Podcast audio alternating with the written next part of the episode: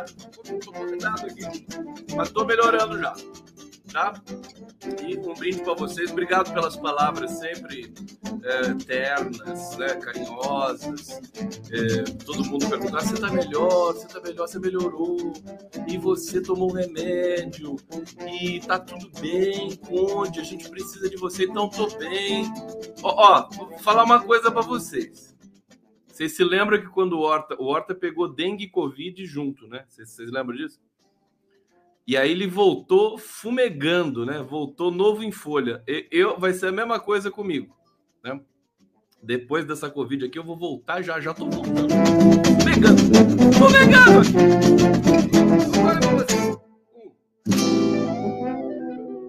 Ô, gente, saudar vocês aqui. Eu ainda tô meio fanho.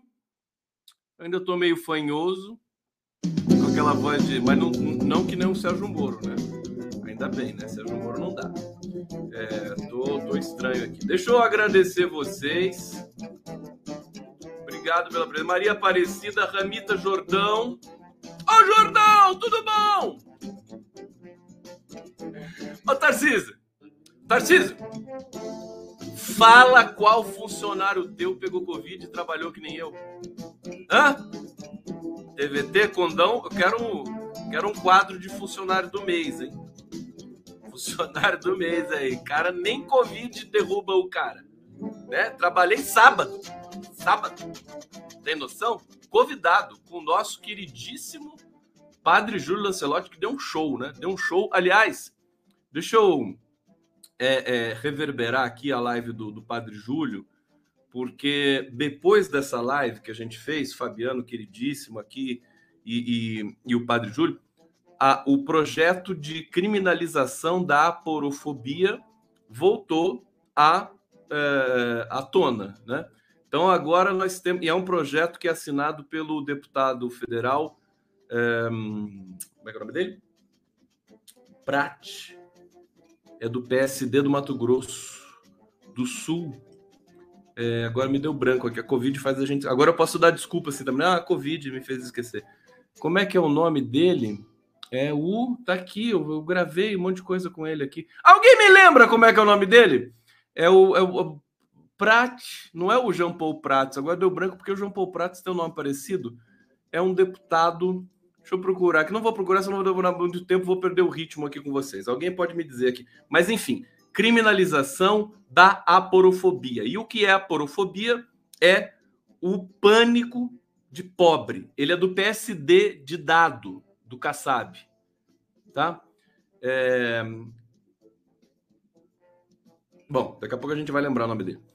E a Fábio Trade, pronto, obrigado. A Maria das Dores de Souza acertou. Deputado Fábio Trade. O projeto é dele e, e, e evidentemente, todos os setores democráticos desse, desse país devem apoiar a criminalização da aporofobia.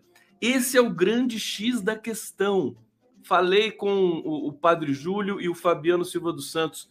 Se você é, é, conseguir passar esse tipo de é, lei, você elimina boa parte do, dos problemas é, sociais desse país, que são todos calcados no preconceito ao pobre. Né? Então, o pobre, o, o padre Júlio falou, pobre, né, causa de uma roupa que não está né, não tá de acordo assim com os padrões convencionais das elites brancas, né, quatrocentonas de São Paulo, não pode entrar num shopping, não pode entrar numa farmácia, às vezes não pode ser atendido num pronto-socorro, sabe? Então, todo esse processo não pode, enfim, e o que a gente já sabe dos, do, dos é, da população em situação de rua, né? Sofre preconceito, sofrem ataques, né? Eu me lembro da, da, da, da, da tragédia, do crime terrível contra o índio Galdino em Brasília. Ele foi queimado vivo num, num ponto de ônibus porque os playboyzinhos, né, que estavam passeando na noite de Brasília, acharam que e eles disseram isso em juízo, né? Ah, a gente achou que fosse um mendigo, né? Não sabia que era índio, achou a gente achou que fosse um mendigo. Então, é, é, é, criminalizar a porofobia é prioridade zero desse país. A gente está todo esse, todo esse essa sequência, esse, esse, esse espetáculo macabro de violência, chacina no Rio de Janeiro, é, é, câmara de gás no Sergipe. E o próprio. Vocês viram o que o Bolsonaro falou do, do Genivaldo? Falou que o Genivaldo é bandido. Bolsonaro foi esmagado nas redes. Gente, deixa eu falar uma coisa para vocês e começar com uma boa notícia, tá? A boa notícia é o seguinte: o, o Bolsonaro ele tá, ele não, ele não lida bem com, com, com a derrota. Ele tá, o Lula é forte do jeito que tá, né? Consistente, trepidante, né? Latejante do jeito que tá. O Bolsonaro ele ele começa a ser induzido a erro atrás de erro. E agora não vai dar mais jeito. Quer dizer, o cara chamou o Genivaldo de bandido, vai perder voto. Não, ele vai assanhar uma minoria minúscula de fascistas, de plantão nazistas, né? estão aí, a, a, a, o, o segmento é, mais rico da sociedade brasileira, que é o mais racista, o mais ignorante, o mais violento, né? O, o, os setores mais. E o Bolsonaro, tanto que o Bolsonaro. A gente viu a pesquisa da Datafolha. Entre aqueles que ganham mais de 10 salários mínimos no Brasil, o Bolsonaro lidera com folga. É uma loucura. Você pensar que uma pessoa que ganha mais de 10 salários, né? é, é, é, dá a vitória para o Bolsonaro. Como é que a gente concebe uma? Concebe. A elite brasileira é ignorante. A elite brasileira é estúpida, é genocida, é corrupta, é violenta. Tá certo? Então, agora, ainda bem que eles não são a maioria da população. Vai perder. Então, depois dessas últimas pesquisas, inclusive hoje saiu mais uma pesquisa que confirmou a tendência do Datafolha. O Lula, Lula em crescimento, o Bolsonaro estagnado. se eu tossir hoje, se eu tiver uma crise de tosse hoje, vocês, vocês prometem para mim que não vão dar risada de mim? Tá? Porque pode ser que aconteça, né? Não, não, não, não sei controlar. De, de, vez em quando pode, né? Uma hora direto aqui, quando eu estou fazendo entrevista e tal, dou um jeitinho, faço, muto som, né? Espirro aqui no, na minha intimidade, né? Mas agora, agora é catarse. Agora vou ter que botar vinheta para espirrar. Quando eu espirrar, eu coloco vinheta. Pronto. Quando eu espirrar, eu coloco uma vinheta para espirro. Vinheta para espirro aqui do condão. Mas o fato, gente, é que a, a, a batata, o nabo, né? A, a, o, que mais? A cenoura, tudo do Bolsonaro tá assando, né? Tá tudo assando. É, a gente está percebendo isso não só pelas pesquisas, mas pelas, eh, pela própria movimentação das redes sociais. Ele vai começar a fazer água, não se surpreendam, não se surpreendam se a partir da próxima semana, a partir da próxima pesquisa, já ficar mais ou menos um cenário estabelecido de vitória no primeiro turno, sem margem de erro, né? É, favas relativamente contadas, sem necessidade de salto alto nenhum, né, para nenhum lado, simplesmente saber que, na verdade, esse é o lugar do Bolsonaro. O lugar do Bolsonaro é na derrota. O lugar dele é em último lugar. Ele só não vai ficar em último porque tem o Ciro Gomes, né? Mas o lugar dele é o último lugar. Não pode, não pode levar a sério esse cara. Então chegou o momento desse né, esse, esse processo de verdade agora pelo qual a sociedade brasileira certamente está passando. Você sabe o que eu acho engraçado? É, está se comentando muito, e hoje na Globo News e também na Folha de São Paulo, está se comentando muito o seguinte: é, que o, o, os beneficiários do, do Auxílio Brasil, que é, é, não é o Bolsa Família, mas eles aproveitaram o cartão do Bolsa Família é, o governo Bolsonaro nojento, vagabundo, miliciano, corrupto, aproveitou o cartão do Bolsa Família para é, é, prosseguir com um benefício que é um benefício que não, não, não, não é a mesma coisa do Bolsa Família, é o Auxílio Brasil com prazo de validade, né? Um, um, programa totalmente desorganizado que não chega na população, que chega só em 18 milhões, o Bolsa Família chegava em 40 milhões de famílias, salvo engano, né? É, é, é isso, Bolsa Família? Alguém me corrija aqui.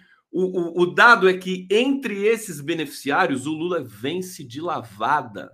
O Lula vence por naquela proporção que eu tenho chamado aqui de proporção dourada, né? A sequência Fibonacci das eleições brasileiras, né? 60 a 20, né? 60 a 20.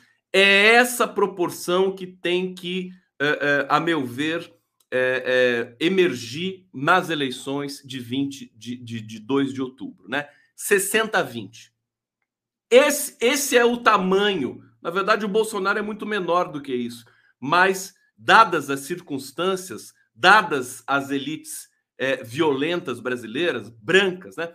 É, vai ser essa, eu acho que essa proporção vai acabar prevalecendo. Então, o, o, o, Lula vence nessa proporção entre as mulheres, vence nessa proporção entre os jovens de 17 a 23 anos, vence nessa proporção entre os negros. É tudo assim, gente. É um reloginho.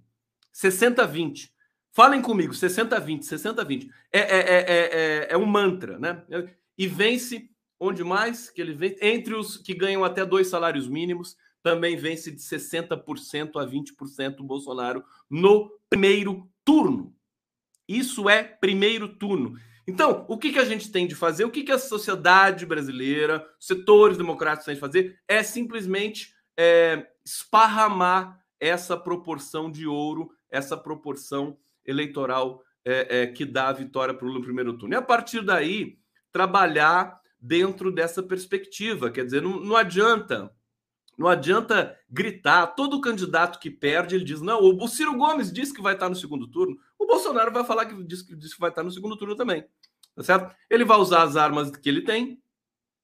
Pode, pode, pode, é, é, enfim, tumultuar ainda esse meio de campo né? Como o Brasil, a gente sempre tem que tomar cuidado, mas eu estou vendo uma situação absolutamente é, posta, né? O Lula forte demais, viajando o Brasil. Ele cancelou a visita para Santa Catarina, salvo engano, estou lendo aqui, né, numa, numa nota é, do jornal o Globo. Depois precisa ver se se confirma, porque quando o Globo dá nota sobre o Lula, depois a gente vai ver, tem um desmentido do PT, né? Mas enfim, está dizendo que não vai mais para Santa Catarina em função de uma agenda local é, é, para compor aí a, a, agenda nacional também do PT e da Frente Democrática. E vai para o Rio Grande do Sul, onde dizem também as pesquisas internas do PT que o Lula já virou. E a gente sabe, a gente sente isso também. Entrevistamos recentemente o Edgar Preto, que pode ser o candidato ao governo do Rio Grande do Sul pelo PT. Enfim, as coisas vão se equalizando, né?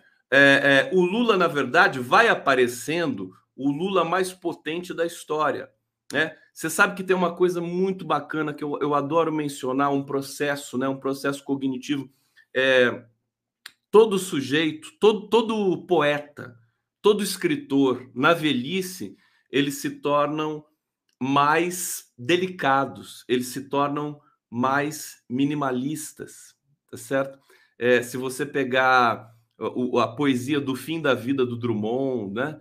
É, o fim da a poesia no fim da vida do Manuel Bandeira, eles vão reduzindo, eles vão enxugando, né? Quando, quando você é poeta jovem, né? Você tem aquela, aquela energia violenta, escreve, tem mil referências, mil intertextos. Você quer mostrar que leu todos os clássicos e todos os poetas que são importantes para você. À medida que você vai amadurecendo, isso vai ficando para trás, você se você se atém apenas aos efeitos é, da, da, do discurso poético, e quando você envelhece finalmente, né? Chega aí na faixa 70, 80 anos, aí você atinge um, um clímax né, de, é, é, de beleza, né, de simplicidade, de humildade. É nesse clímax político que se encontra Luiz Inácio Lula da Silva ele se encontra nesse clímax da simplicidade, da urgência de produzir os resultados. Não tem mais que provar nada para ninguém no sentido de provar o, da onde ele veio, é, que ele é inocente. Não tem que provar mais nada disso. O Lula está livre, absolutamente livre. É uma espécie de nirvana, né, Alexandre Cincinnati? Então, é, é, é uma chance única para a sociedade brasileira realmente construir, porque é um governo que não vai ser construído a apenas uma mão, nem uma voz. Né? O PT tem por estrutural essa característica de colegiar as decisões, de fazer congressos para tomar as decisões corretas de políticas públicas. Então é uma chance única. E essa chance está estabelecida. Eu acho que a gente não vai ter mais aquele processo traumático, né? De ameaça. De... Você vê que a gente não fala em golpe já faz uma, uma boa semana, né? É, depois da pesquisa da Datafolha, isso murchou completamente. É normal. Daqui a pouco, daqui a pouco, o Bolsonaro vai soltar uma ameaça ao STF, vai soltar uma ameaça ao TSE. Absoluta certeza. Agora, não vai ter mais o mesmo efeito. Para quem já, é, enfim, leu algumas páginas de estudos de linguagem, né, sobretudo na área da linguística, do discurso, é, sabe que as condições de produção né, do enunciado, as condições de emergência é, é, do, do acontecimento discursivo, elas são muito, elas são singulares e elas modificam demais o sentido das coisas. Então, comigo aqui, Bolsonaro ameaçar o STF com uma eleição incerta é uma coisa. O Bolsonaro ameaçar o STF com o Lula disparado desta maneira é outra diferente. Repito aqui, não é para ter salto alto, não é para sair cantando vitória, não é para querer uma vitória ainda maior, 60 a 20. Vamos buscar esse número cabalístico para a gente ser feliz. Vamos lá! Vocês estão na live do Conde aqui, ao vivo. TVT, ao vivo pela TVT, São. Cadê a TVT? E a TV 247, 247, canal do Conde canal do Conde com grande audiência, hein? Obrigado, hein, gente? Que bonito isso. Assim, eu, fico, eu fico feliz, né? Porque a gente está aqui ao vivo na TVT, que tem 800 mil inscritos. Tá na TV 247, tem 800 mil inscritos. Tá no canal do Conde, tem 55 mil inscritos. E eu tô com audiência fantástica aqui. Né? Condão, condão da massa. É, deixa eu trazer umas notícias para vocês. E aí eu vou aos poucos é, é, tentando elaborar essa questão uh, do, do, do, cenário que, que, que mudou né, da semana passada para cá, mudou. A gente percebe isso na própria fala do Bolsonaro. Ele viajou até Pernambuco para fazer ali o fazer a campanha dele, né? Porque ele não está interessado em, em, em, confortar a vida de ninguém, né? O cara é um cara sujeito da morte, né? Vai fazer o quê? Tanto que chamou o Genivaldo, que morreu na Câmara de Gás da Polícia Rodoviária Federal do Sergipe de bandido. Então, Bolsonaro vai perder espaço. Vocês se lembram? Ó, condão, condão é ruim de, de previsão, né? Vocês sabem disso. Eu, eu, às vezes eu erro mesmo. Mas quando eu acerto, até a tosse veio aqui. Eu falei, eu estava muito na expectativa dessa pesquisa da Datafolha, porque eu estava sentindo que havia uma informação nova né? Muita gente do próprio PT não acreditava que, que o Lula ia crescer, eles acreditavam que o Bolsonaro ia crescer. Muito clichê analítico dizendo que ah, tem o Auxílio Brasil, vai dar, vai turbinar o Bolsonaro, ele tem a máquina, não sei o quê. E isso é clichê, sabe? É chamar o povo de idiota. E as análises do, do, do né, para os próprios analistas que diziam que Bolsonaro ia ter é, uma intenção de voto forte entre os beneficiários do Auxílio Brasil, que não se confirmou, eles dizem: ah, mas é que o Auxílio Brasil está com defeito e não sei o quê. Quer dizer, justificando o viés eleitoreiro de um programa como esse. Tá certo? Não é assim que funciona. Também me lembrei, sabe do quê? críticos do, dos governos do PT, Lula e Dilma, dizendo assim: ah, o PT não conscientizou a população. O PT tinha que, né, é, dar, politizar a população para não ficar nessa situação, é, é, digamos, de, de é, precária, né, eleitoralmente tudo mais. Você, você conhece essa crítica? Muitos aqui criticam nessa linha, né? dizer que o PT não conscientizou a população brasileira, deu deu o peixe, né? Não, deu o peixe, não, deu a vara para pescar, mas não ensinou por que, que tem que dar a vara para pescar. É uma coisa mais ou menos assim, né? Eu sempre discordei dessa visão. Sempre discordei. O PT não gosta de aparelhar. O PT não é um partido socialista dos anos 50. Tem muita gente que acha que o PT é um partido socialista de 1950. Que, que, que quer, sabe, impregnar, alienar população para votar sempre no PT, aquela coisa, com perpetuação de poder. O PT não é assim. Aliás, que bom que não é assim. Eu acho Lula melhor que Che Guevara. Eu acho Lula melhor que Fidel Castro. Me desculpa, me desculpa. Eu sei que tem muita gente vira-lata aí que gosta de falar que Fidel Castro é a melhor coisa do mundo. Entendeu? Ele é a segunda melhor coisa do mundo. O primeiro é o Lula. Eu não tenho esse complexo de vira-lata. Não preciso, não preciso é, é, celebrar a, o, o, que é o, o estrangeiro só porque é estrangeiro para não valorizar aquilo que é que é brasileiro do ponto de vista da produção de democracia, da produção de debate qualificado. Então eu acho muito melhor, mesmo. Sempre vou achar. Quando eu fazia esses, quando eu dizia isso quatro anos atrás, que Lula era melhor que Che Guevara, que melhor que Fidel Castro, aí muita, muita gente me atacava da esquerda e tudo mais. Né? Hoje já virou quase que um clichê.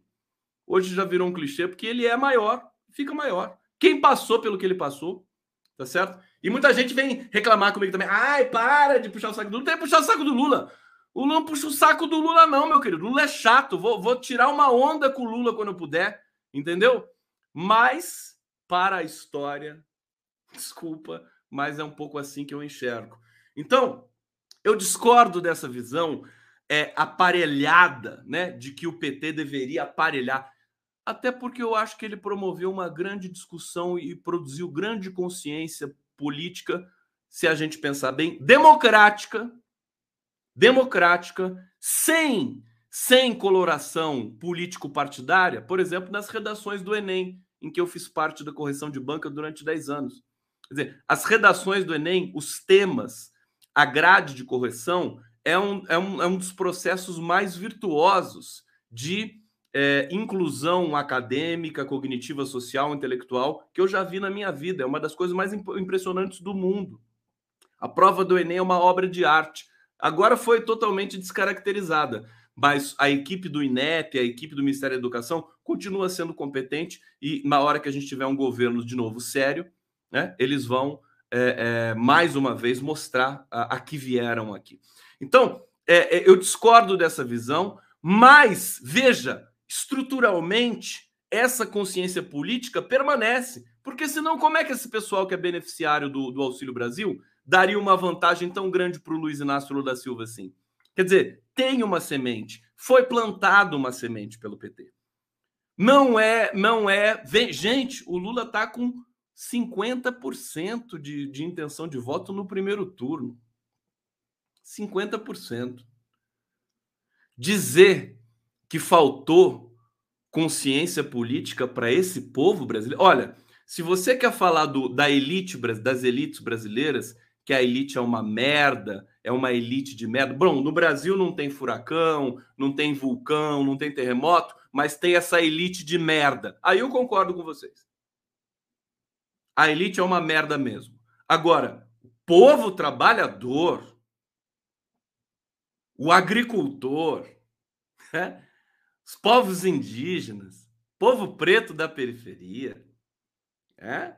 pessoal que que está na luta diária, esse é maravilhoso, esse é criativo, esse é inteligente, esse traz o país na unha, na raça, na pele, desde sempre.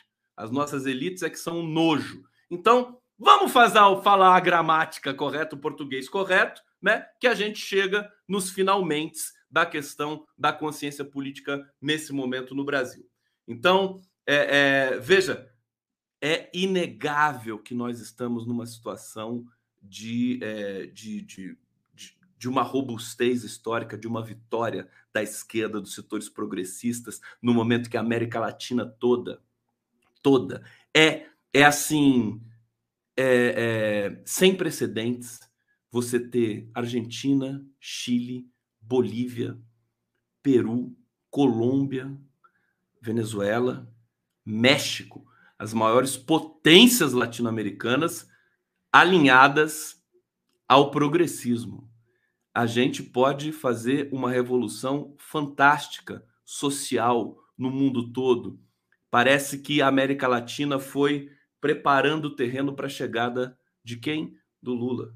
Quer dizer, o maior país, a maior economia da América Latina, que é o Brasil, né? e que, por sua vez, no passado, é, é, arregimentou uma, uma, uma América Latina mais progressista, agora é o contrário. Essa América Latina né, se prepara para receber a grande liderança dos povos latino-americanos e africanos, hein? O Lula tem grande ascendência também na África para realmente a gente poder ter a vontade, ter a felicidade de produzir um, um, um, uma revolução pacífica, como disse o padre Júlio Lancelotti. Se eles vêm armados, nós respondemos desarmados.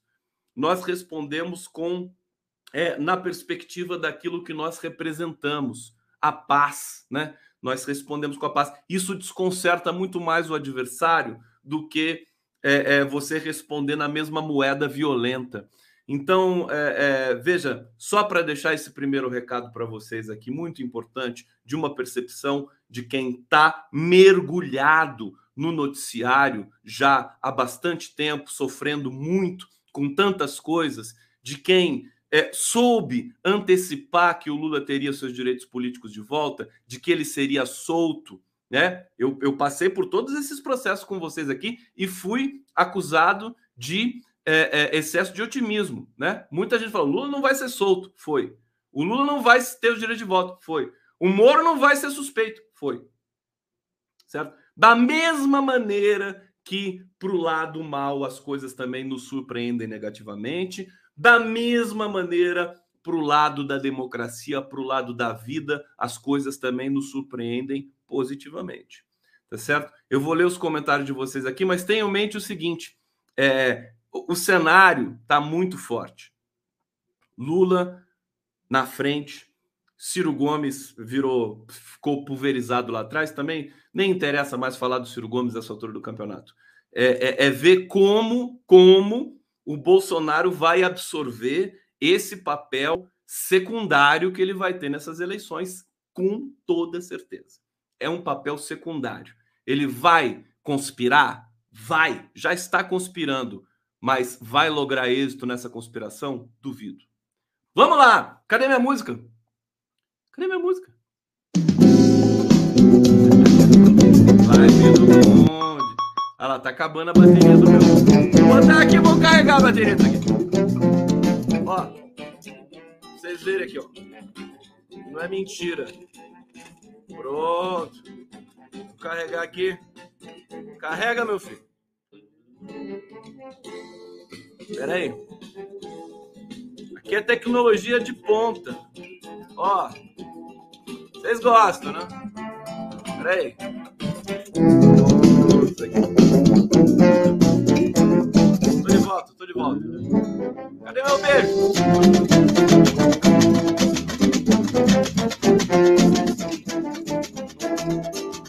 Deixa eu agradecer aqui Cesário Vieira, Obrigado pela contribuição. Membro Ricardo Migon.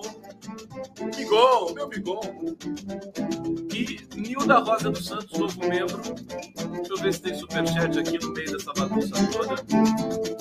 Primeiro vou pegar alguns comentários aqui. Ó. A Vera Lúcia Gomes está dizendo o seguinte: achei lindo a fala do Padre Júlio. Sempre estive do lado dos que não dos que não pisam nos outros. É muito legal. Olha lá, esse aqui tá falando: o Conde é um lulista messiânico que não raciocina. Tá bom, meu querido. Tá, tá feliz? Ó, seu comentário tá na tela aqui. Tá bom para você? Você acha que eu sou lulista messiânico? Obrigado, viu? Obrigado. Eu sou messiânico, mano. Sou muito messiânico. Eu sou da igreja messiânica, tá? Igreja quadrangular é, do Fiofó. Não, não vou falar. Não vou falar esse tipo de que maldade. Alcides Ádio, liberdade para Delgatti. O Delgatti está preso? Sabia, não. Deixa eu ver o que vocês estão falando aqui no bate-papo do Conde com Covid aqui e tal, todo mundo. Carlos Eduardo, olha o teu jardim. Obrigado. Ó, vamos fazer, vamos me apoiar aqui contra esse camarada aqui que falou que eu sou messiânico.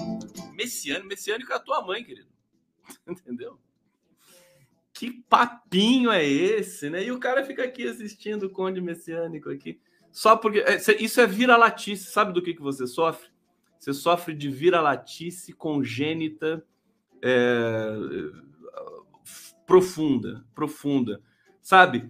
Eu acho muita vira-latice ficar pagando pau para Che Guevara, com todo respeito, eu também gosto do Che Guevara, do Fidel Castro, e, e, deixar o Lula como um coadjuvante nessa história toda. O Lula é muito maior do que Che Guevara, meu querido.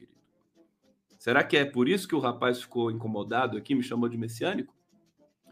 Mas eu, mas eu, não, eu não tenho esse problema, eu não quero colocar o Lula no pedestal. O Lula é, sabe, o Lula é amigo, o Lula é querido, toma cachaça, fala palavrão comigo, sabe? Por que, que eu vou querer botar. Mas, sabe, para a história, ele é isso. Nas relações pessoais, ele é um puta cara, gente boa. Para a história, ele é isso. Vai ver se. Quem, quem passou o que ele passou? Né? Se você pegar só os últimos sete anos da vida do Lula, já dá, entendeu? 500 biografias já. Então, parar com essa vira-latice, né? Muita vira-latice. Não, não topo, não gosto. Bom, desculpa a franqueza. Vamos aqui, ó. Olha só essa. Vamos falar um pouco desses desse. Deixa eu ver se tem, tem mais macho. É, é, engraçado que é sempre macho, né? Que fica incomodado com o meu discurso aqui, né? É sempre a testosterona, né? Engraçado você. Por isso que eu gosto da, das mulheres. Olha lá. Por isso que eu gosto da, da, do público feminino, né? É mais. Tem mais borogodó, né? Os machos, eles vêm com aquele bando de testosterona, assim. Ai, messiânico. Ai, não sei o quê. E dá risada. E acho que é um absurdo. Pelo amor de Deus, né? Não dá. Olha lá. É, bom, eu quero falar um pouco dos. agora chegou no, no, discurso que esses machos messiânicos aqui gostam, né? Que eu não sei se são de esquerda ou de direita, que é música sertaneja, né? Música de corno. Vocês gostam disso, né? Música de corno. Porque, gente, descobrir, desbaratar o esquema de corrupção da indústria da agromusic, agromusic sertaneja, isso é nojento. Tava mais do que na hora de aparecer isso. Eu tô celebrando demais. Demais. Porque esse essa agromusic é produzida pelo agronegócio que tá assim bombando no Brasil, né? É o dinheiro da soja, é o dinheiro do gado, é o dinheiro de todo que você imaginar ali, de desmatamento, né? Eles pegam esse dinheirinho e é, é, tem, tem que lavar dinheiro de alguma maneira, né? Ou então, não só lavar, mas produzir mais meios de, de, de obter mais lucros. Aí eles montaram a indústria do sertanejo, que nada mais é, nada mais não é do que uma commodity. Elas voltaram aqui mim. Né? Música sertaneja do Gustavo Lima, desse povo do Zé não sei o que, que falou lá da, da Anitta, se deu mal pra caramba. Eles se deram mal. Tudo isso aí é commodity. É, é, eles compram música. Uma vez eu denunciei aqui: exi existe a máfia da autoria no, no mundo do sertanejo. O, o, o, a, a, a Marília Mendonça começou assim. Ela começou compondo muito novinha. Ela vendia as canções para os compositores que estavam estabelecidos, as estrelas do, do, momento, e perdia a autoria. Ela vendia a música. A uma música sertaneja mais ou menos arrumadinha vale 20 mil reais aí no mercado da indústria de, de agromusic. Eu já, já, já me convidaram para fazer isso aí. Eu não, eu, não, eu não tenho estômago para fazer uma merda dessa. Tá certo? Posso estar morrendo de fome, prefiro morrer de fome que ganhar dinheiro sujo de venda de autoria. É nojento. Então eles vendem autoria, né? cansar. Zezé de Camargo e Luciano comprou, compraram um monte de música aí de, de, de, de compositores que a gente nunca vai saber quem são. Você entendeu? Eles vendem, vendem, tem esse mercado aí. E aí, é, então, você vê como é que é estruturado esse mercado. É um mercado mafio, miliciano, praticamente. Não é à toa que eles têm essa identidade com o Bolsonaro. Né? Todo, e, e, e eles, e eles se colocam em, em ritmo de é, é, é, antagonismo com a Anitta, né? com, com, essas, com, com essas estrelas, digamos, que têm que tem, é, legitimidade, que se construíram por si mesmas, aquela cantora, a, a aquela cantora LGBTQIA, esqueci aqui do, de, de São Paulo, da cena paulista, maravilhosa. Enfim, eu não vou saber muita coisa porque eu, eu sou de uma outra geração, não estou acompanhando a cena é, do showbiz brasileiro nesse momento, mas tem muita gente, muita gente, inclusive do, da, do, da cena gay brasileira, que está arrebentando, né? Esses caras não gostam porque eles começam a ganhar dinheiro. O Pablo Vitar, né? Tem mais uma aqui em São Paulo que é, putz, é maravilhosa. É uma negra é, que, que. Como é que é o nome dela? Ela é mais, ela é mais cult, assim, no, na cena LGBT. Então, eles não gostam porque eles ganham esses cachês de um milhão. Você imagina por uma cidadezinha de 12 mil habitantes, 12 mil habitantes, que, sabe, mal tem dinheiro para pagar as contas, pagar um milhão para um cachê, sabe? Eu, eu sei como é que é isso. Lineker, exatamente. Obrigado, querida. Lineker, a Lineker é maravilhosa. Ela é mais, né? ela é mais minimalista, assim, tudo mais, não é explosiva que nem a Anitta, mas é espetacular. Então, esse é, é, ver esse esquema exposto na mídia sempre teve aí. Por que, que só agora que eles estão falando dessa sujeirada toda da indústria de música sertaneja? É porque a Anitta, né?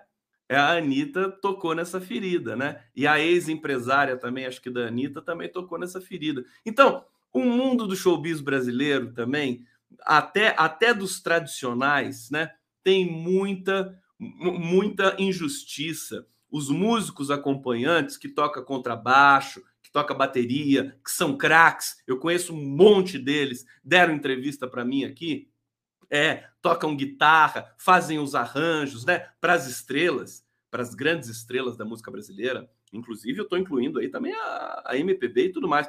Eles ganham mal, são mal remunerados. Claro que você pegar o, o set do Chico Buarque, do Caetano Veloso, do Gilberto Gil, dessa, desses, dessas pessoas que, além de músicos, compositores, são pessoas comprometidas com o combate à desigualdade social e tudo mais, eles, eles, aí você vai achar músicos bem remunerados e tal. Mas, em geral, eles são vilipendiados, são desprezados. A gente precisa mudar isso também precisa fazer um sindicato forte dos músicos no Brasil, porque os músicos brasileiros eles movimentam bilhões por ano. Bilhões em consumo de cerveja, em consumo de tudo que você imaginar, né? É, merecem muito uma atenção, muito mais forte. Precisa ter representatividade. Precisa ter representatividade. E aí a gente é atacado por esses milicianos sertanejos, né? Que vão com esses cachês é, é, assim promíscuos de tão indecentes, fazer a feira pelos interiores do Brasil, é, é, depenando as prefeituras pequenininhas dos interiores do Brasil, em geral administradas por políticos mal intencionados que só querem voto ali na hora da eleição, né? Quer fazer uma feira, é uma feira agropecuária, é uma festa não sei do que, é uma festa do São não sei o que, né? E aí, o Brasil tem 5.600 municípios. Você imagina a festa desses caras da indústria da agromusic, que, portanto, eu deixo patente aqui que eu abomino. Aqui tem muito músico assistindo a live aqui. Pode, pode é, confirmar o que eu estou dizendo. Estou vendo que está aparecendo os músicos aqui. Então, os músicos de acompanhamento são mal remunerados. Né? Aí o cara, às vezes, ganha o cachê de 200 mil reais, né? Aí ele paga para cada músico 200 reais para acompanhar. Gente, não dá, né? Aí você tem, tem o atravessador, tem o empresário, tem o agente, né? E tem o caixa 2, tem tudo. Então, eu acho que o, o showbiz brasileiro precisa, fala, muita gente fala em cultura, ai, vamos incentivar a cultura, e não sei o quê. Vamos, vamos regulamentar né, esse mercado da contratação de shows e do piso para o músico trabalhador acompanhante. Eu acho que isso é uma pauta é, que é urgente para esse país. Os músicos, o Brasil é o país mais musical do mundo. Nós produzimos aqui, é, no, o brasileiro tem talento nato para música. O brasileiro nasce, você entendeu? Sambando, sabe? Ele canta antes de falar, o brasileiro. É, em geral, o brasileiro trabalhador, né, humilde, né? Porque a elite é uma bosta. Eles também eles nascem, não sabem nem falar, nem cantar, nem porra nenhuma. Então, estou falando do brasileiro trabalhador, brasileiro real. Brasileiro real. Eu estou muito abusado, não? Tô. É que eu tô com Covid, gente. Me desculpa. Sabe? Eu vou melhorar.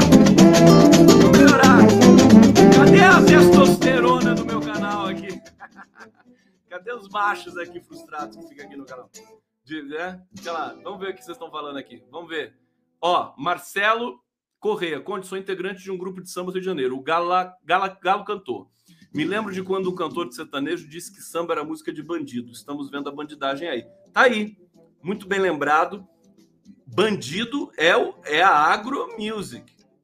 Essa agromusic dos infernos aí que está sendo agora desmascarada. Gente, vocês viram que o BNDES deu 320 milhões para a empresa que controla o, o, o investimento do Gustavo Lima?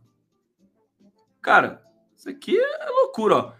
Fundo que administra a carreira do cantor pegou 320 milhões no BNDES. Falavam tanto de Lei Rouanet, falavam tanto de, sabe, de que, ah, ser comunista e tal, ficar mamando na teta. Quem mama na teta são esses sertanejos aí de Araque, que eu não quero confundir com sertanejos que são trabalhadores, que são, não vou nem falar raiz, mas que se fizeram por si mesmos, que não são é, peças, né? Peças da agroindústria brasileira. Eles são muito agressivos. Então, como estava dizendo o Vinícius Carvalho, eles, em vez de pagar o jabá para tocar música sertaneja em rádio, eles compram a rádio.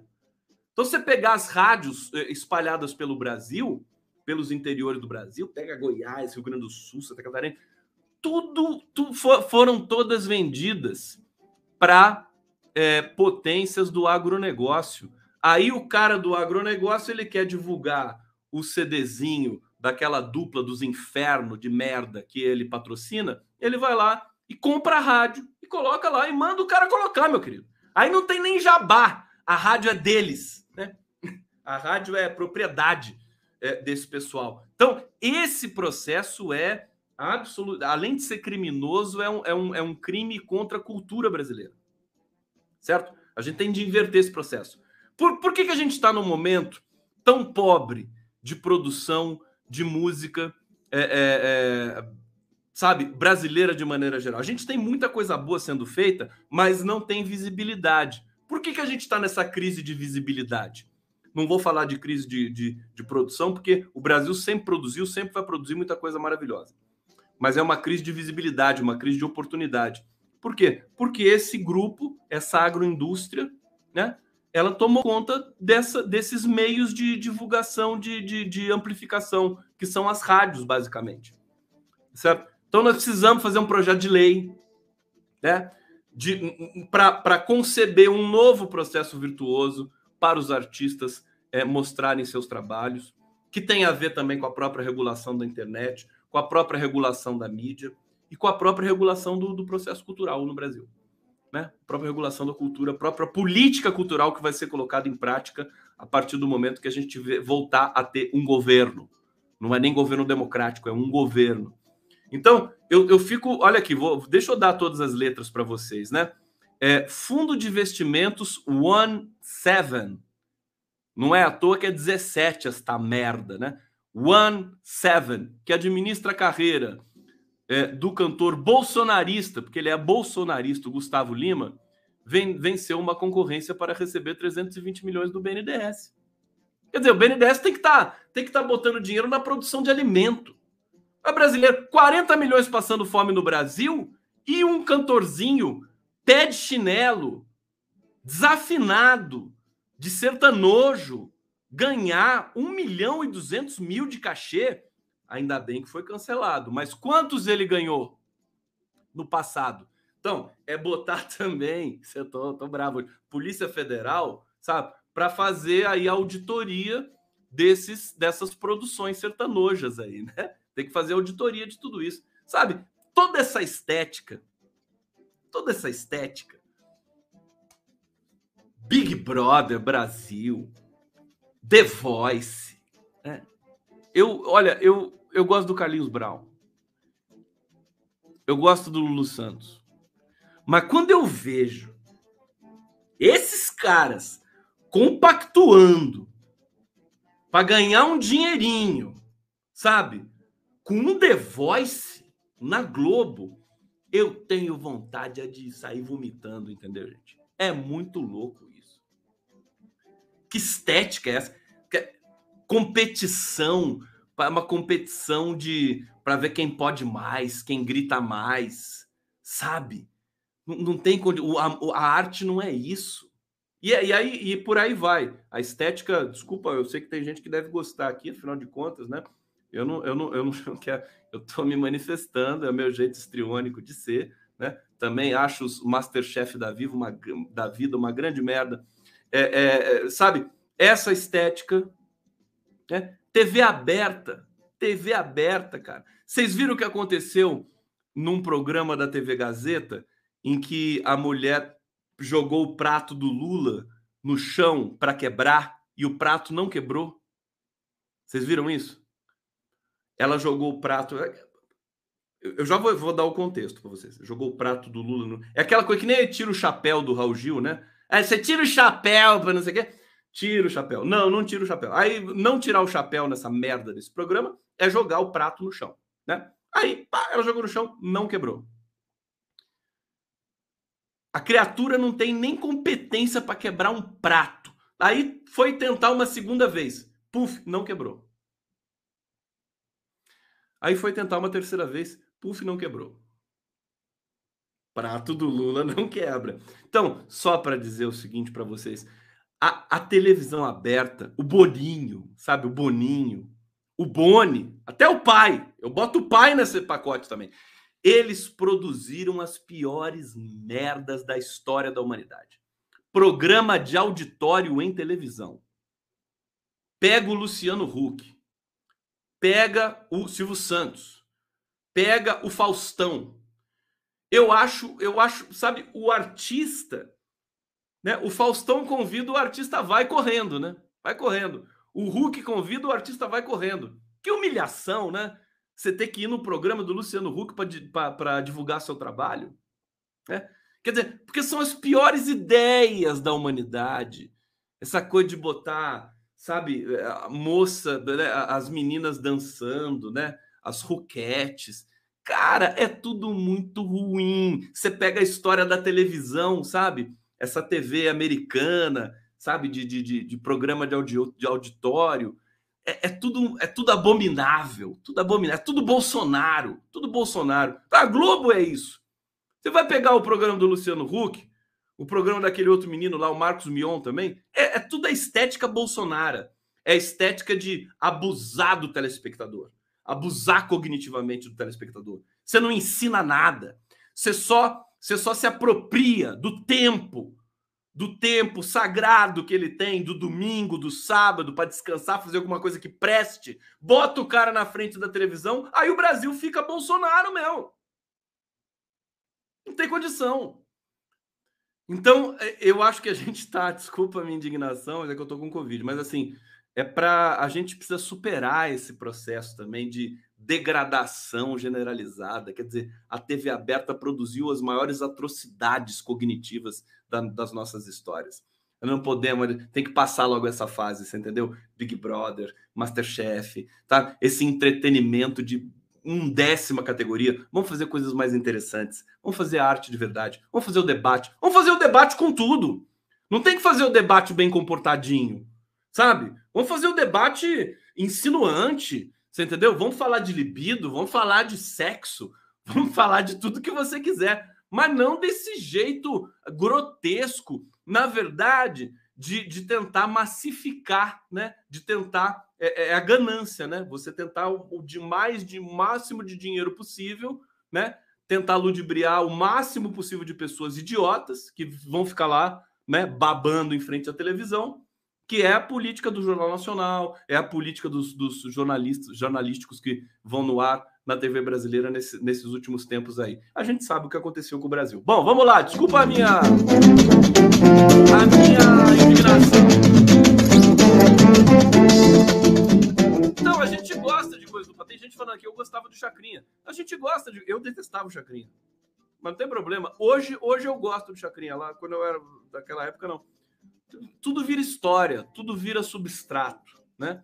Mas hoje a pessoa se a, a própria a própria estética Netflix, a estética Netflix é imperialista, é para arrebentar com os países é, é, é, em desenvolvimento.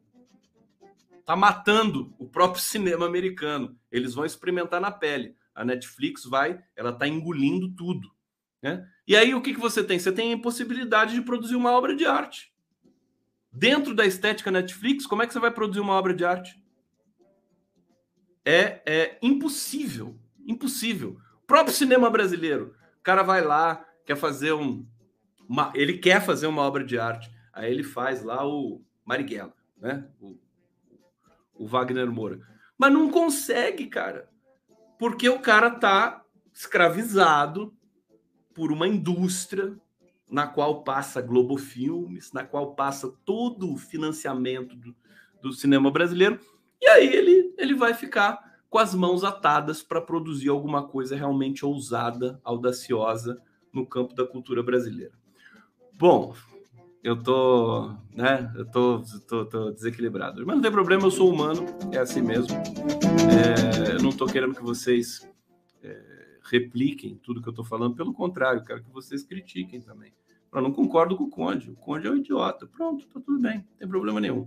Bom, trazer mais algumas notícias. Eu tô, eu tô enjoado com o Gustavo Lima, viu? Olha, Gustavo Lima faz show pago por emenda de deputado suspeito de rachadinha. Festa de 2 milhões vende cheque em branco destinado a Ituiutaba, Minas Gerais, pelo presidenciável André Janones. Esse também já enterrou aquilo que ele nem tinha desenterrado, que é a candidatura dele. Né? Depois dessa história aqui do Gustavo Lima. E, e, e, e a roupa do Gustavo Lima? E o estilo do Gustavo Lima, gente? O que, que é isso? Como é que pode isso? Olha, eu não, eu não sei, mas eu fico, eu fico é, é, é, assim, desolado com, não sei se eu boto a culpa na espécie humana, sabe? Se isso é simplesmente o dinheiro brega que nos governa, né? Eu, olho, olho o, o figurino do Gustavo Lima, cara. Realmente sem condições. Eu vou até encerrar por aqui esse tema, que senão eu não vou aguentar. É ou não é?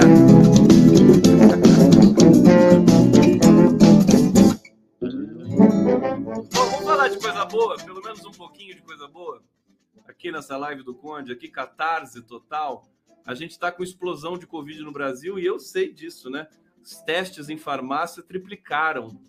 Estão é, falando em alerta. Associação de Drogarias aponta média diária de 3.800 é, testes, ante pouco mais de mil em abril, né? Triplicou, quadruplicou a venda de testes de Covid. Eu mesmo usei um esses dias atrás e, e, e realmente a gente está com. Agora, é uma Covid que não é tão terrível como aquela anterior. Somos privilegiados de pegar Covid depois. Agora, o detalhe é o seguinte: hoje, conversando com o Marcos Caseiro, infectologista de Santos, uma figura muito simpática e competente, diz que quem está sendo internado em hospital por pegar Covid hoje é quem não tomou vacina quem não tomou vacina.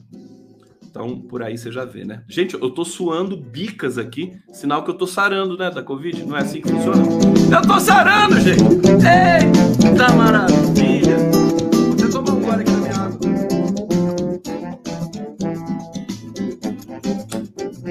Vocês estão bem? Estão bem? Não tô abusando hoje de vocês, não. Tô abusando? Tô, tô parte hoje. Aquele cara que me chamou de messiânico, puta que pariu, né? Aquele cara não dá, né? É muita testosterona na cabeça, né? Puta que muita vira-latice. É, bom, tô preocupado ali com a Colômbia também, da, nesse, nesse mix aqui de notícias do momento final da live do Conde. Mas eu sei que a esquerda vai vencer na Colômbia. Eu sei que a tendência na América Latina tá irresistível. Irresistível. E aí, a responsabilidade da gente tocar esse processo com impetuosidade, né? O Bolsonaro vai, ele tá ficando pequeno. Eu botei ele pequenininho aqui no, no card, ó, vou botar o card na tela aqui em cima da bomba, né? Tá para explodir, né? Daqui a pouco ele vai explodir, mas ele tá cada vez menor, né? Ele vai ficando do tamanho que lhe, que lhe é de direito, tamanho de um inseto, né? O Bolsonaro é um inseto. Então, eu acho que eleitoralmente ele está também conquistando esse espaço dele de inseto e a gente vai ficar com Lula. E a elite brasileira está tendo o que merece. Está tendo o que merece. Elas continuam escolhendo o Bolsonaro, vão escolher o Bolsonaro, mas vão perder, né? Vão perder feio. E o Lula vai fazer barba, cabelo e bigode nessas eleições. É, a, a, a estratégia, a meu ver, agora é eleger os governadores, deputados federais estaduais e trazer essa sequência Fibonacci, a proporção dourada das eleições democráticas brasileiras, 60-20, para o cenário nacional. Lula 60, Bolsonaro 20. É isso. Essa é a proporção que a gente tem que conquistar. Não quero mais falar de primeiro turno, segundo turno. Agora é conquistar essa proporção, trabalhar para isso o tempo todo. Se não chegar nela, se as pesquisas não acusarem essa, essa esse número, é lutar o máximo possível para chegar nesse número comigo. Vamos lá, então, 60-20. É isso. 60-20. Vamos nessa. É o Brasil. Gente, obrigado. Tô melhorando, tô melhorando. Amanhã eu já devo estar 75%. Na quarta-feira eu vou estar 80, na quinta 90 e na sexta-feira preparem-se. Preparem-se que eu vou chegar aqui, entendeu? Pegando fogo. Tá bom, gente? Meus lindos. Olha, obrigado, hein? Um beijo grande, vou ficando por aqui. Amanhã teremos muito trabalho, amanhã tem a live do Horta. Amanhã eu recebo a vice-reitora da UFSC, da Universidade Federal de Santa Catarina, a Universidade do Reitor Cancelier. A gente vai conversar muito sobre a, a memória do Cancelier e sobre os desafios também da educação brasileira. Amanhã, 5 e meia, no podcast do Conde. Obrigado! Beijo pra vocês! Até amanhã!